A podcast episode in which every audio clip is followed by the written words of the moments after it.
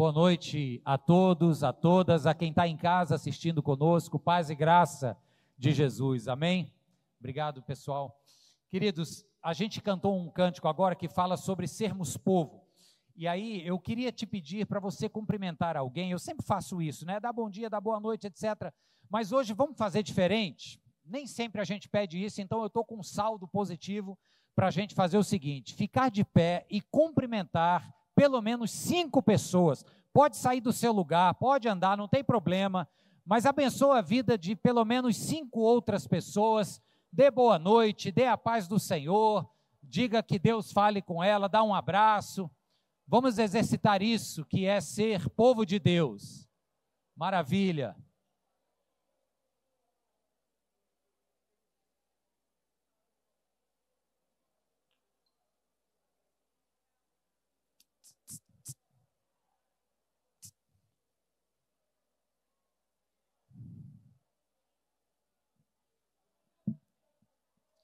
Muito bom, muito bom.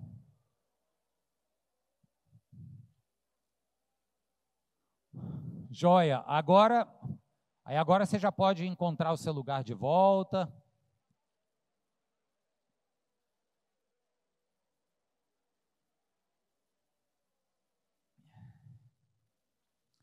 Maravilha, irmãos, que bom. Vamos ler juntos o texto de Êxodo, no capítulo 32. Quero convidar você a abrir a sua Bíblia ou acompanhar conosco o livro de Êxodo, capítulo 32.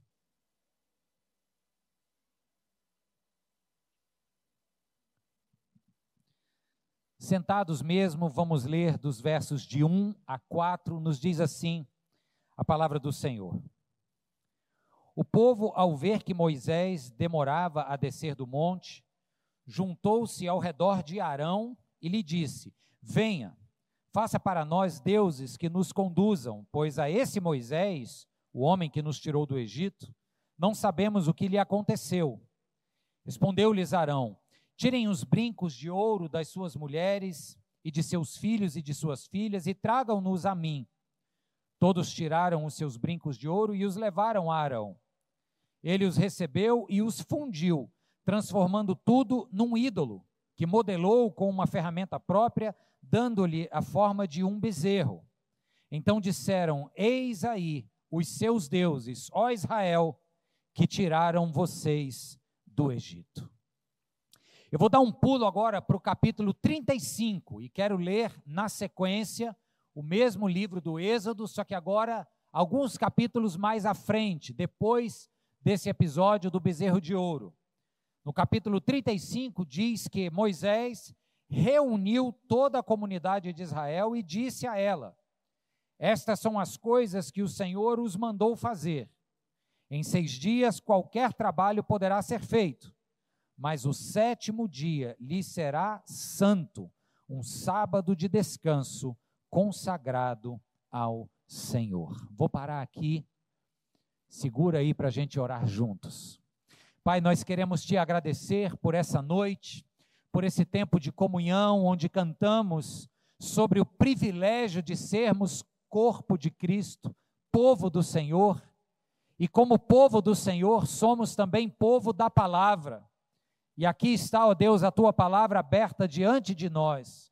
Pedimos, Senhor, que a bênção que vem dela nos alcance, nos transforme, fale aos nossos corações, Deus, em nome de Jesus. Amém. Amém. Glória a Deus. Eu vou parar a leitura aí, tinha mais do capítulo 35 para ler, mas depois eu menciono. Porque hoje eu quero falar sobre um tipo de poder. Um tipo, porque existem diversas formas de poder. Por exemplo, a imagem do fogo é uma imagem que comunica poder, é ou não é? Quando o homem conquista o fogo, ele se torna poderoso para uma série de outras atividades. O poder, por exemplo, de uma explosão no céu, né, que encanta, um fogo, um fogo de artifício, por exemplo, um show pirotécnico, ele mostra esse poder, eu vou colocar entre aspas, né, a explosão. Mas se a gente pensar bem, aquele poder ali, ele não gera nada além da beleza, do espetáculo, quando muito do entretenimento. Mas quando acabar, acabou. Você vai lembrar um tempinho e, e passou.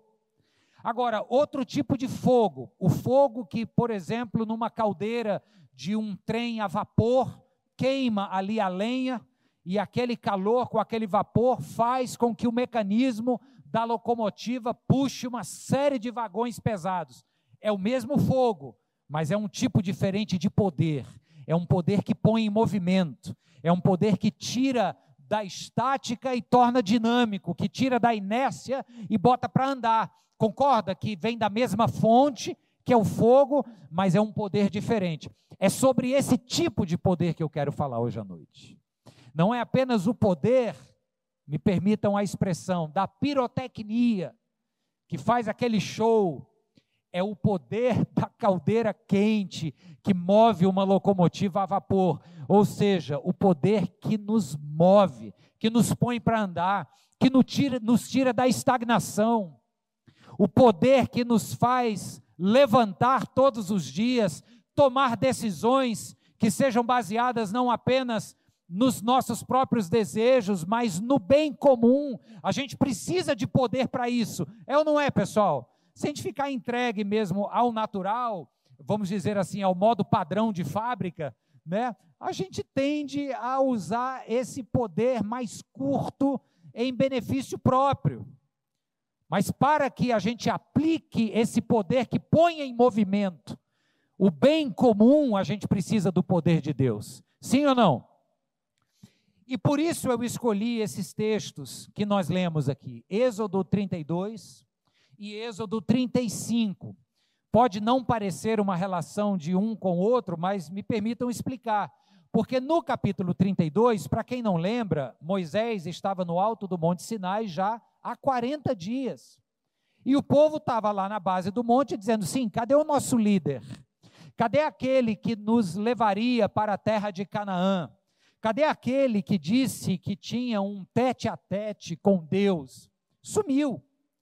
E eles chegam para Arão, que era irmão de Moisés, porta-voz de Moisés, e diz: Olha, esse Moisés aí sumiu, não está mais aqui. A gente precisa de condução, a gente precisa de liderança, a gente precisa de visão espiritual. Então, constitui para nós um Deus que nos guie, e aí o Arão, pressionado por aquela circunstância, pede os itens de algum metal que tinha, de prata, ouro e bronze, e confecciona em ouro o tal do bezerro de ouro. E isso foi muito emblemático, porque o povo tinha acabado de sair de onde? Do Egito.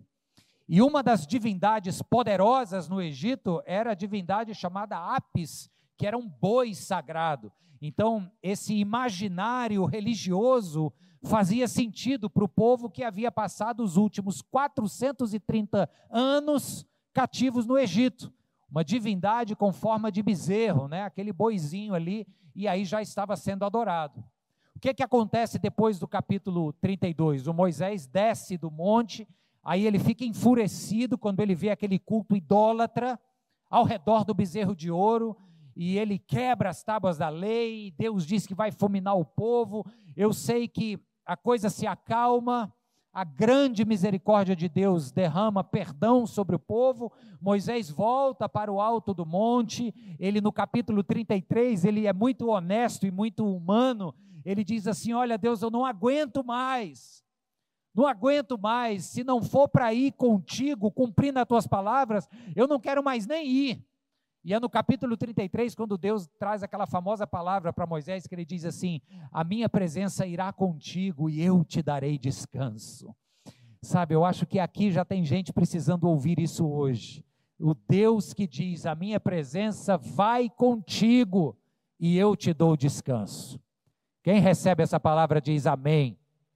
Aleluia. Essa foi a palavra que Deus usou para mim quando eu estava na dúvida se era para virar ou não pastor, viu, gente? Aí nesse dia foi uma marretada na testa, assim, ó, pum, entendi, Deus, é o Senhor quem vai comigo, vai me dar descanso e vai levando pelo caminho. Amém. Mas isso é outra pregação. Volta. Depois que o povo então né, recebe o perdão de Deus, Moisés, depois de outros 40 dias no monte, volta com as tábuas da lei. E agora ele está no capítulo 35 dando novamente, é, é, reiterando a aliança de Deus com o povo através da lei. E o primeiro trechinho que eu li aqui, ele está falando do sábado, um dos mandamentos de guardar o sábado. E a gente já sabe que na tradição cristã não se não se pensa mais especificamente sobre o sétimo dia da semana, o sábado, mas se pensa em um princípio de descanso. Deus está falando isso com o povo. Onde é que entra aqui o poder? É porque, coincidência ou não, no início do capítulo 2 e no início do capítulo 35, o autor bíblico ele usa a mesma palavra, o mesmo verbo, carral, que significa reunir. O povo se reuniu ao redor de Arão e passaram a cultuar um ídolo. No 35, Deus chama o povo e o reúne agora ao redor da lei de Deus. Existe um poder, queridos, como as chamas ardentes de uma caldeira bem quente que desloca a locomotiva, um poder forte nesta expressão, reunir-se. A comunidade reunida, ela tem um grande poder. Você crê nisso? Eu não estou falando aqui apenas daquilo que a gente ouve, é, o povo unido jamais será vencido. Isso é uma grande verdade. Tem os clichês da internet que diz juntos somos mais fortes. Tudo isso é verdade, mas eu estou falando de um tipo de união que gera uma comunhão em torno de uma pessoa, Jesus Cristo. Essa comunhão que gera uma reunião, uma comunidade, ela tem um poder muito grande, um poder de transformar vidas, um poder de transformar sociedades, tem o poder de transformar o mundo, eu creio. Amém, irmãos? O poder da comunidade agora. Olha só a sabedoria do texto bíblico. Esse poder existe, mas ele pode ser usado para fazer a coisa certa mas também para fazer a coisa errada. O que é que diz aqui no capítulo 32? Quando o povo viu que Moisés demorava tanto para descer da montanha, se reuniram, vai carrel, é o termo hebraico aqui, em torno de Arão. Pressionaram Arão. Sabe, às vezes as pessoas se reúnem para fazer o que não é certo. Ah, não, mas isso não acontece comigo, eu, se for me reunir, é para fazer o que é bom. Amém mas não despreze o poder que há em um ajuntamento. Porque às vezes, sem você perceber, você pode estar fazendo parte de grupos ou de ajuntamentos que não estão indo numa direção boa. Vou dar um exemplo aqui para vocês. Veja só, no texto aqui do bezerro de ouro, nós tínhamos ali a comunidade de Israel reunida, pressionando Arão para fazer um ídolo, ok? É isso que nós lemos. Agora, o texto, apesar de não deixar isso muito claro, mas vamos usar a nossa imaginação aqui. É possível ou não é que dentre esses da comunidade tivesse aquele sujeito que lembrava ainda vividamente do mar sendo aberto, da água sendo vertida da rocha, do pão que caiu do céu? Alguém, pensa comigo, um sujeito, talvez você próprio, você estava lá no dia, vamos imaginar assim, e você lembra do poder de Deus através de Moisés. Aí de repente você vê um burburinho do povo querendo ir conversar com Arão para dizer o seguinte: olha, Moisés está demorando, vamos aqui fazer um negócio. E terminaram em idolatria. Você está no canto olhando e dizendo: não, gente, espera aí tem só 40 dias, vamos esperar mais um pouco, nem que demore um ano. O que Deus fez foi demais, vamos esperar. O homem é quem conhece a Deus, é ele que tem que levar a gente. Pode ser que tenha tido um sujeito ou uma moça com esse pensamento, sim ou não? Bem provável. Só que existe um fenômeno na psicologia, que a sociologia também estuda, chamado desindividuação. O que é que significa isso? Palavrona difícil, mas significa o, seguinte: que alguém, por melhor bem intencionado que esteja, quando presente em uma multidão, esta pessoa tem a tendência de seguir com a massa e fazer coisas que, se estivesse só, não faria. Faz sentido isso? Isso é um conceito muito verdadeiro. A gente tem inúmeros exemplos aí para dar. Mas o que é que acontece? Acontece que no meio do grupão diminui para a gente um senso de autoconsciência, de autorresponsabilidade, a gente se torna um no meio de muitos, aí a gente entra no anonimato.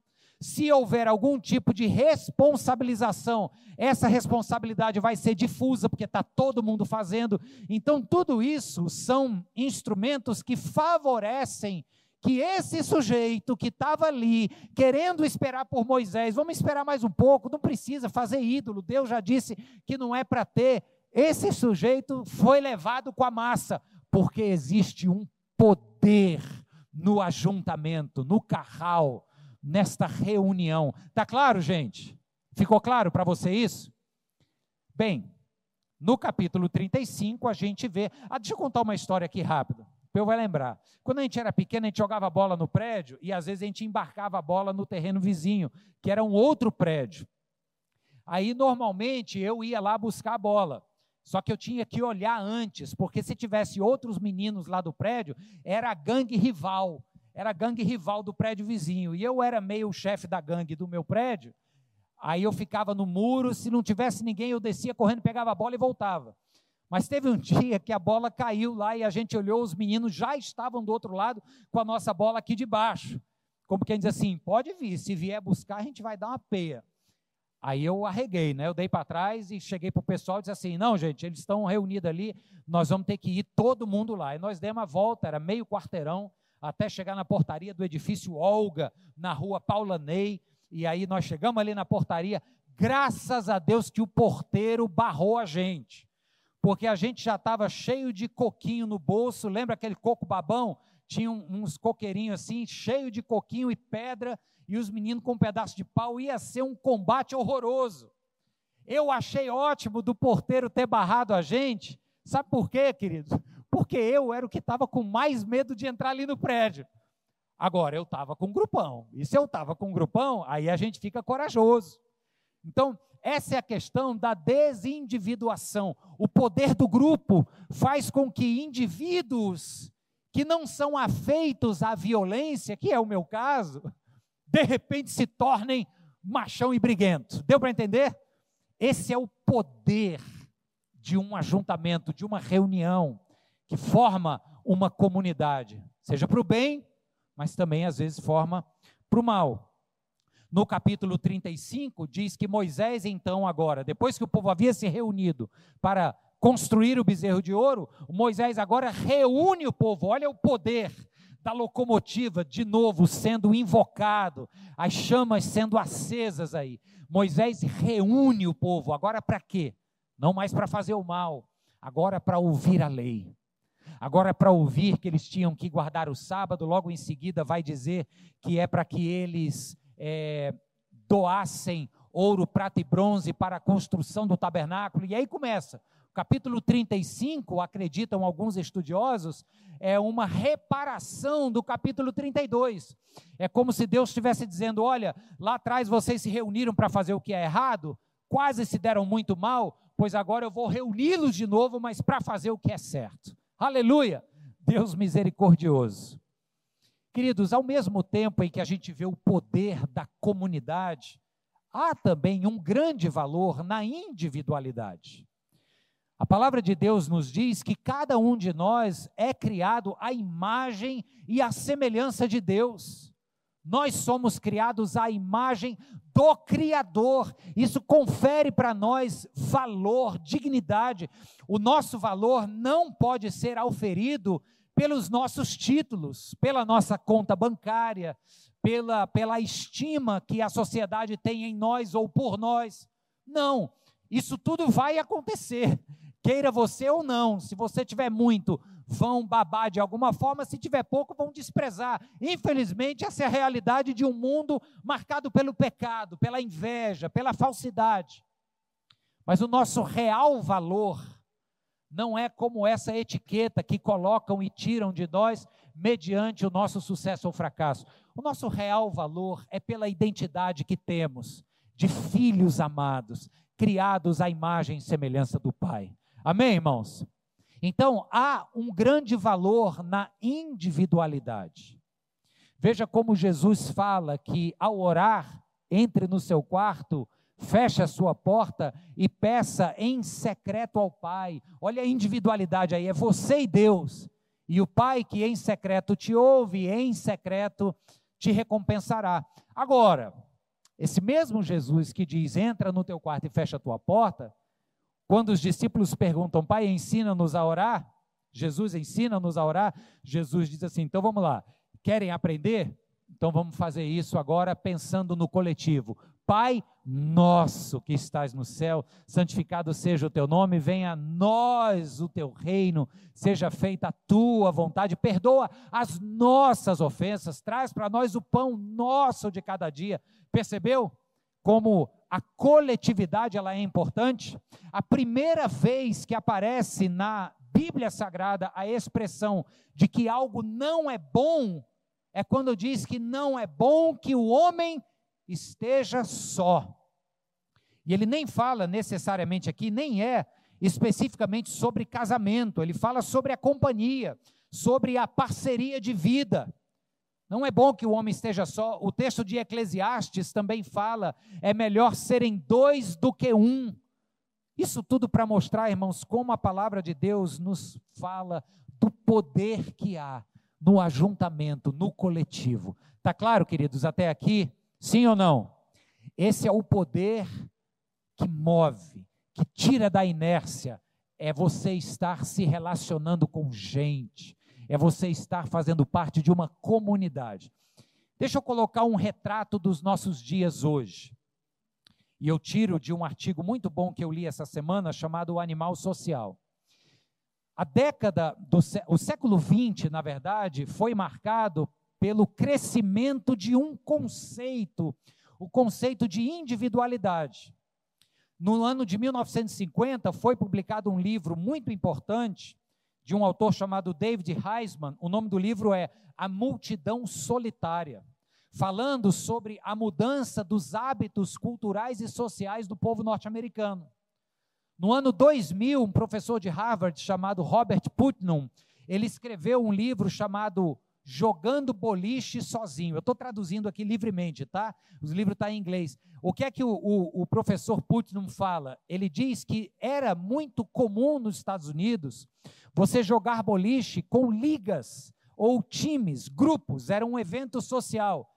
Ele diz que agora a moda virou jogar o boliche sozinho. E ele fala também sobre essa exacerbação do individualismo. Cada vez mais as pessoas trancadas em si mesmas. 2011, um outro livro de um professor do MIT chamado Sherry Turkle, o título é Solidão Compartilhada. Ouça esses títulos, e eu estou citando apenas três, mas tem muitos outros. Eu fiz uma pesquisa numa ferramenta muito interessante que o Google oferece, vou trazer aqui para vocês só para reforçar esse ponto.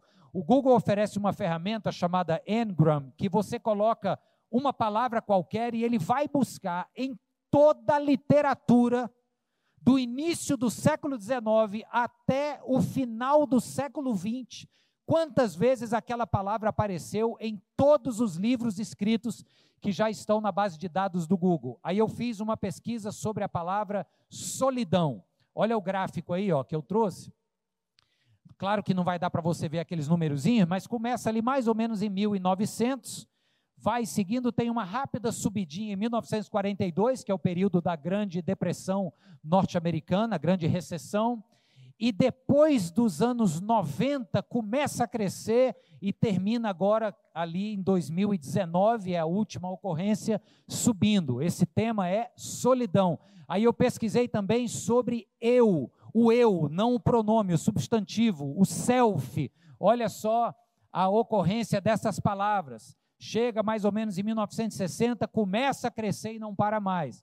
Pronto, pode tirar, porque você não veio aqui hoje para olhar para gráfico, né? Volta para cá, por favor. Isso é para reforçar, irmãos, que as artes, seja ela midiática, o cinema, o teatro, a literatura, expressam esta realidade do mundo que a gente vive, um mundo cada vez mais voltado para o eu.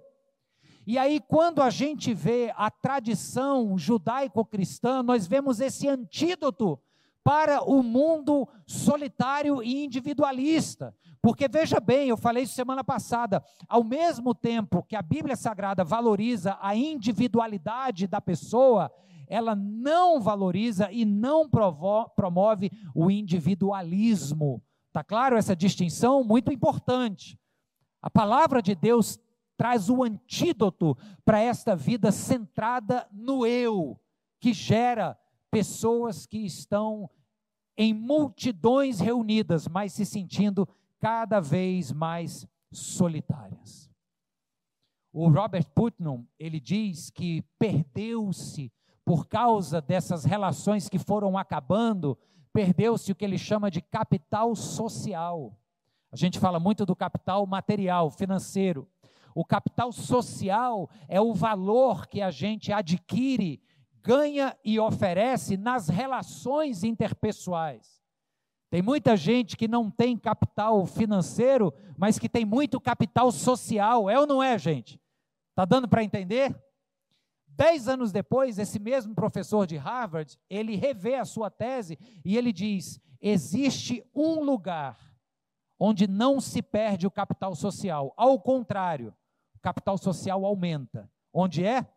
Na igreja, nas comunidades religiosas. E ele traz alguns dados muito interessantes. Ele fez uma pesquisa, o homem é professor de Harvard. Ele mostra que uma pessoa que está num ambiente de culto, ela é muitas vezes mais propensa a contribuir com caridade, a oferecer os seus bens pessoais para diminuir a dor do outro, a servir num restaurante comunitário. Ele nessa pesquisa constata isso.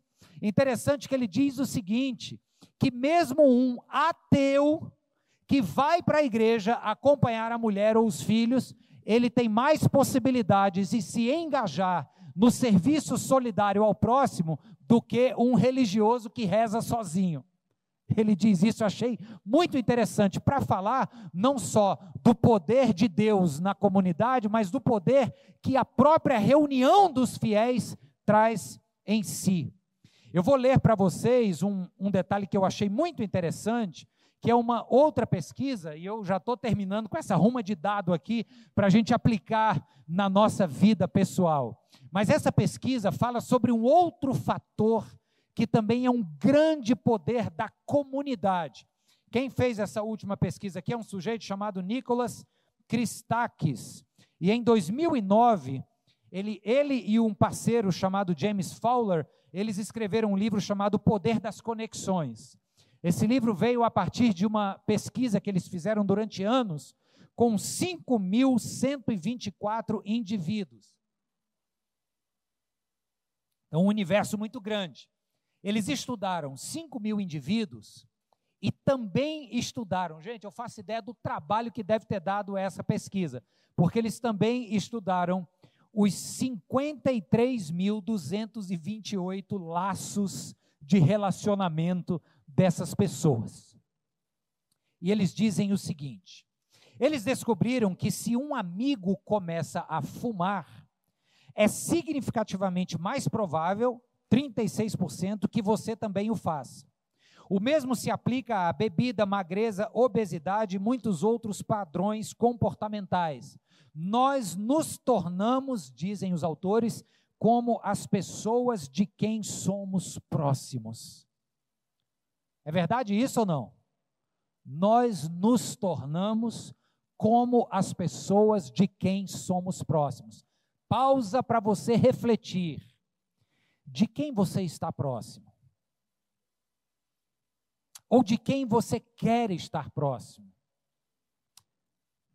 Vamos continuar. Outro estudo com alunos de uma universidade do estado de New Hampshire, no ano 2000, descobriu que se você divide o quarto com alguém que tenha bons hábitos de estudo, provavelmente você aumentará o seu próprio desempenho. E uma última pesquisa da Universidade de Princeton, 2006, diz que se você tem um irmão mais velho e ele tem um filho com a esposa dele, é 15% mais provável que você também tenha um filho nos próximos dois anos. Aí, a conclusão dessas pesquisas, o autor põe: sim, existe algo chamado contágio social. O ambiente nos contagia, os relacionamentos nos contagiam. E aí você já entendeu, vamos lá? Para o bem e para o mal. Para o que é certo e para o que é errado. Ah, não, mas se eu estiver no meio do povo e tiver todo mundo fazendo errado, eu vou resistir para fazer o que é certo. Boa sorte. Porque na prática a história conta outra coisa. A gente precisa valorizar o poder dessa comunidade aqui, dessa reunião. Foi o que Moisés falou com o povo: olha, vocês se reuniram para fazer o que não presta. Agora eu vou chamar vocês para se reunirem para fazer o que é certo aos olhos do Senhor e vocês vão ver o poder que isso gera. Eu chego agora no Novo Testamento, onde Jesus Cristo vai à cruz do Calvário e morre, para depois o apóstolo Paulo olhar para as comunidades cristãs do primeiro século e chamar essas comunidades de corpo de Cristo. A comunidade é um corpo, eu gosto dessa imagem porque tem a ver com o organismo, tem a ver com o movimento, o que, é que acontece com o corpo que fica parado. Né? Os médicos sabem bem disso, um paciente que está acamado prolongadamente, ele atrofia a musculatura, ele desorienta, ele tem danos neurológicos, respiratórios, é, epidérmicos, dá escara, ele infecciona, porque nós fomos feitos para estar em movimento. Um corpo tem que se mexer, tem que avançar, tem que ser transformado, tem que a cada dia buscar se parecer mais com o cabeça. Nós somos um corpo e a gente tem um cabeça, amém, queridos? O poder dessa comunidade que Jesus nos deixou, a igreja de Cristo é esse corpo. Nós estamos aqui, queridos, e nós temos nesta união de cristãos comprometidos com o Cristo, a quem chamam de Senhor, nós temos um poder incomparável que o mundo lá fora não tem. Quem crê nisso? Existe, irmãos, existe esse poder. Agora, o que nós também temos é o senso de escolha, é a opção de olhar e dizer: não, eu quero continuar tentando canalizar os meus esforços para aquilo que é do meu interesse somente. Aí você está abrindo mão de um poder que está presente na comunidade para tentar viver a vida centrada no eu, no seu, ou quando muito, nos seus ao redor, e aí você diminui a capacidade desta vida ser realizada, plena e abundante. É ou não é verdade, queridos? Nós temos aqui na igreja já, quem é membro há algum tempo sabe, quem não é, é bom que saiba, a gente tem aqui na igreja oportunidades para que esse espírito de comunhão, de comunidade, possa ser exercitado. Por exemplo, os ministérios, os trabalhos voluntários. O que, é um trabalho voluntário que a igreja oferece? Não é só porque a igreja precisa de alguém sentado aí operando as câmeras, ou lá fora servindo café para quem entra, ou lá atrás ensinando a Bíblia para as nossas crianças. A gente se beneficia desse serviço, sim. Mas o que é muito importante é que, através do trabalho voluntário de cada um, dando a sua parte, a sua parcela de contribuição, nós podemos ter um culto agradável, um momento de reunião gostoso, é ou não é? Nós podemos ter durante a semana quase 200 crianças aqui na capital e no sertão sendo atendidas pelo nosso trabalho social. Por que isso? Porque pessoas decidiram sair do centro de si mesmas e se dedicarem a esse poder da comunidade. E quando a gente faz as coisas juntos, a gente faz com mais substância, robustez, algo que dura, que vai mais longe. Aleluia por isso. A gente, não sei se você percebeu, no capítulo 32, Arão pede que o povo traga, demanda que o povo traga os brincos, os colares, para fundir e fazer o bezerro. Lembra disso? No capítulo 35, se a gente continuasse lendo, você vai ver que Moisés vai construir o tabernáculo e ele não demanda que o povo traz, ele diz assim: tragam voluntariamente. Aqueles a quem o Senhor tocar no coração, ofertem ouro, prata e bronze para a construção do tabernáculo. O que é isso? É essa possibilidade de, na comunidade, a gente render os nossos recursos, pensando no bem comum. Irmãos, eu fiz parte de um grupo, a gente chama aqui na igreja de PG, pequeno grupo. O nosso desejo é que toda a igreja esteja inserida em um PG. E eu fiz parte de um grupo há muitos anos atrás, e eu nunca vou me esquecer desse momento em que um casal, que estava recém-casado, a, a mulher engravidou.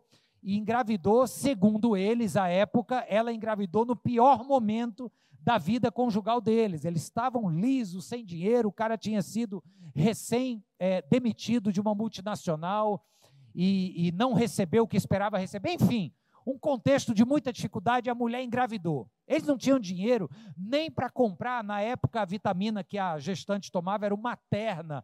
Ainda é isso? Ainda toma-se isso hoje? Deve ser um su suplemento aí. Não tinha dinheiro para comprar o remédio, e a, a barriga foi ficando grande, não tinha dinheiro para o leite, para a fralda.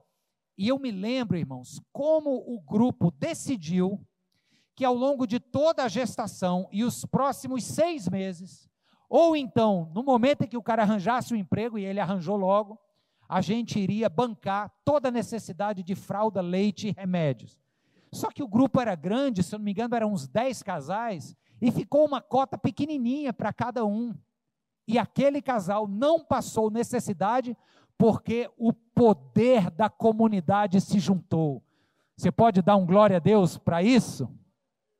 Sabe, é sobre isso que nós estamos falando o serviço voluntário, a doação de recursos.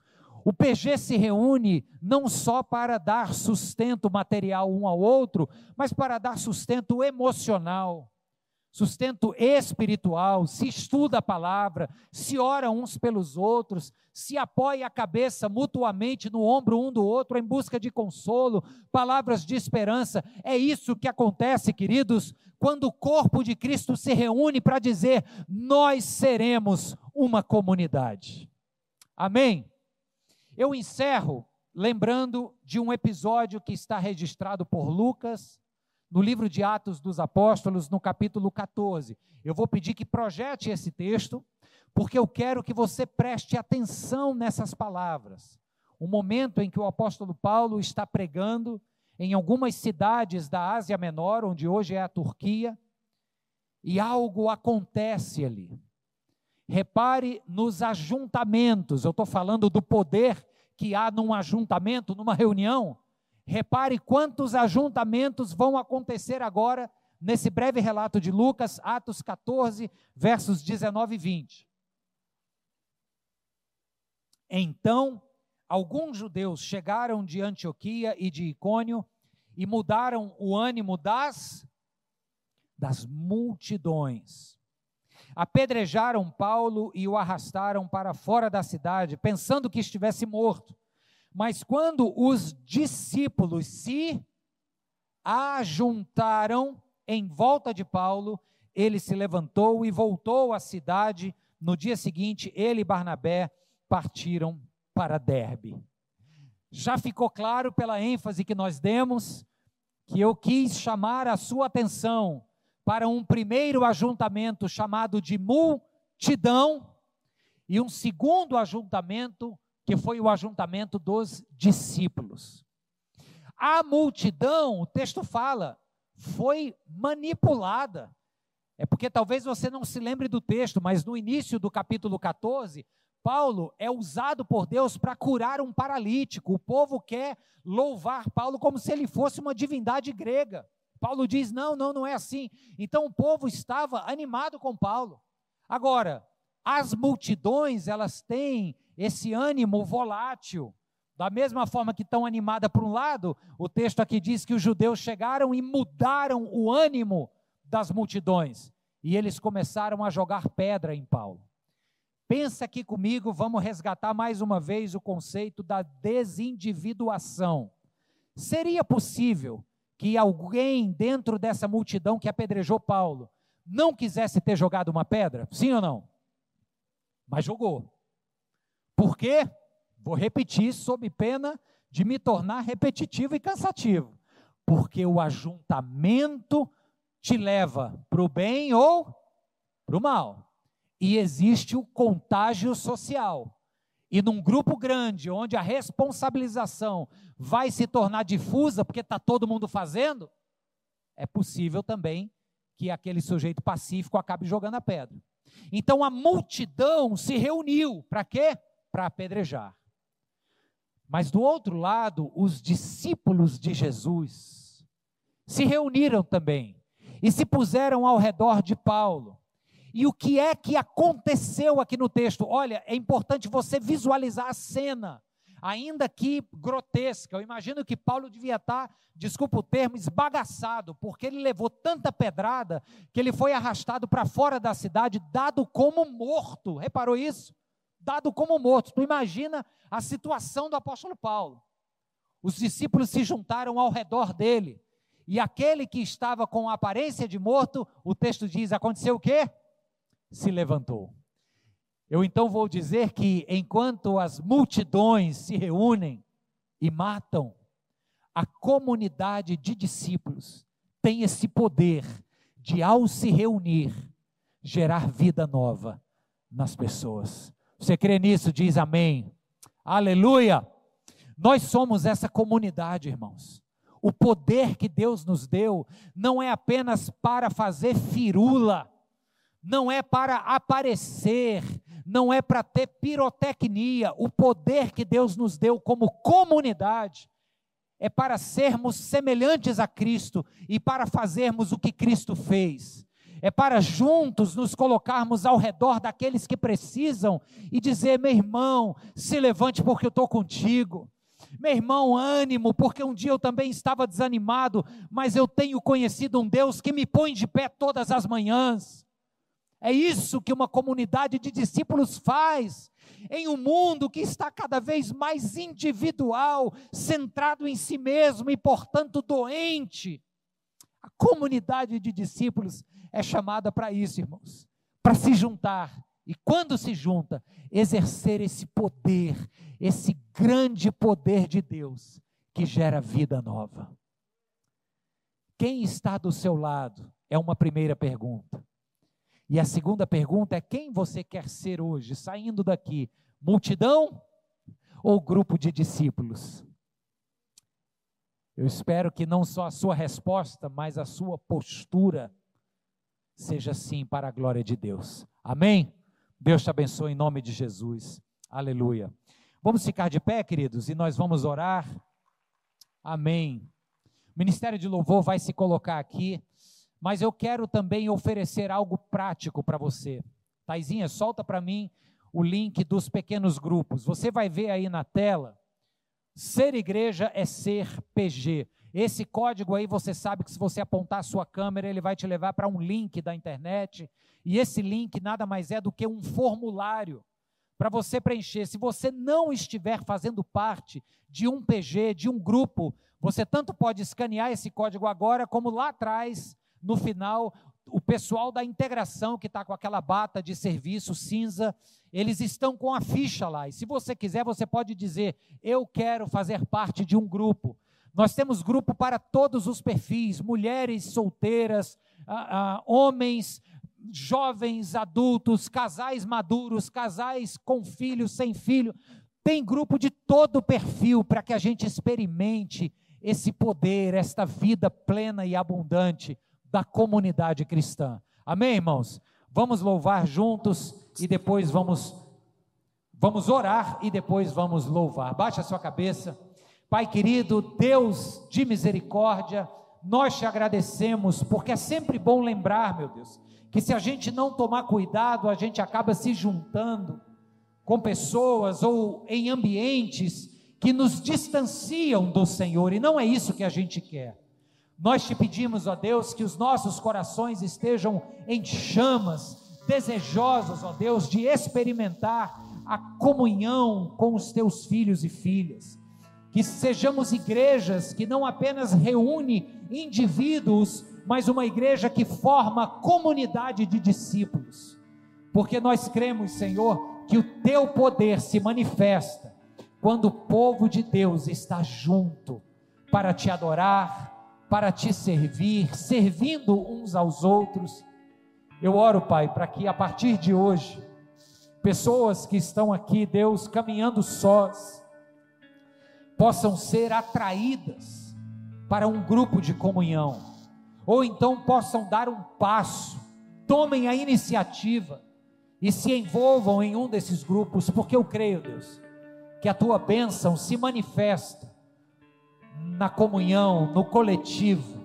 Eu te peço assim, meu Pai, e agradecido em nome de Jesus, oramos e dizemos amém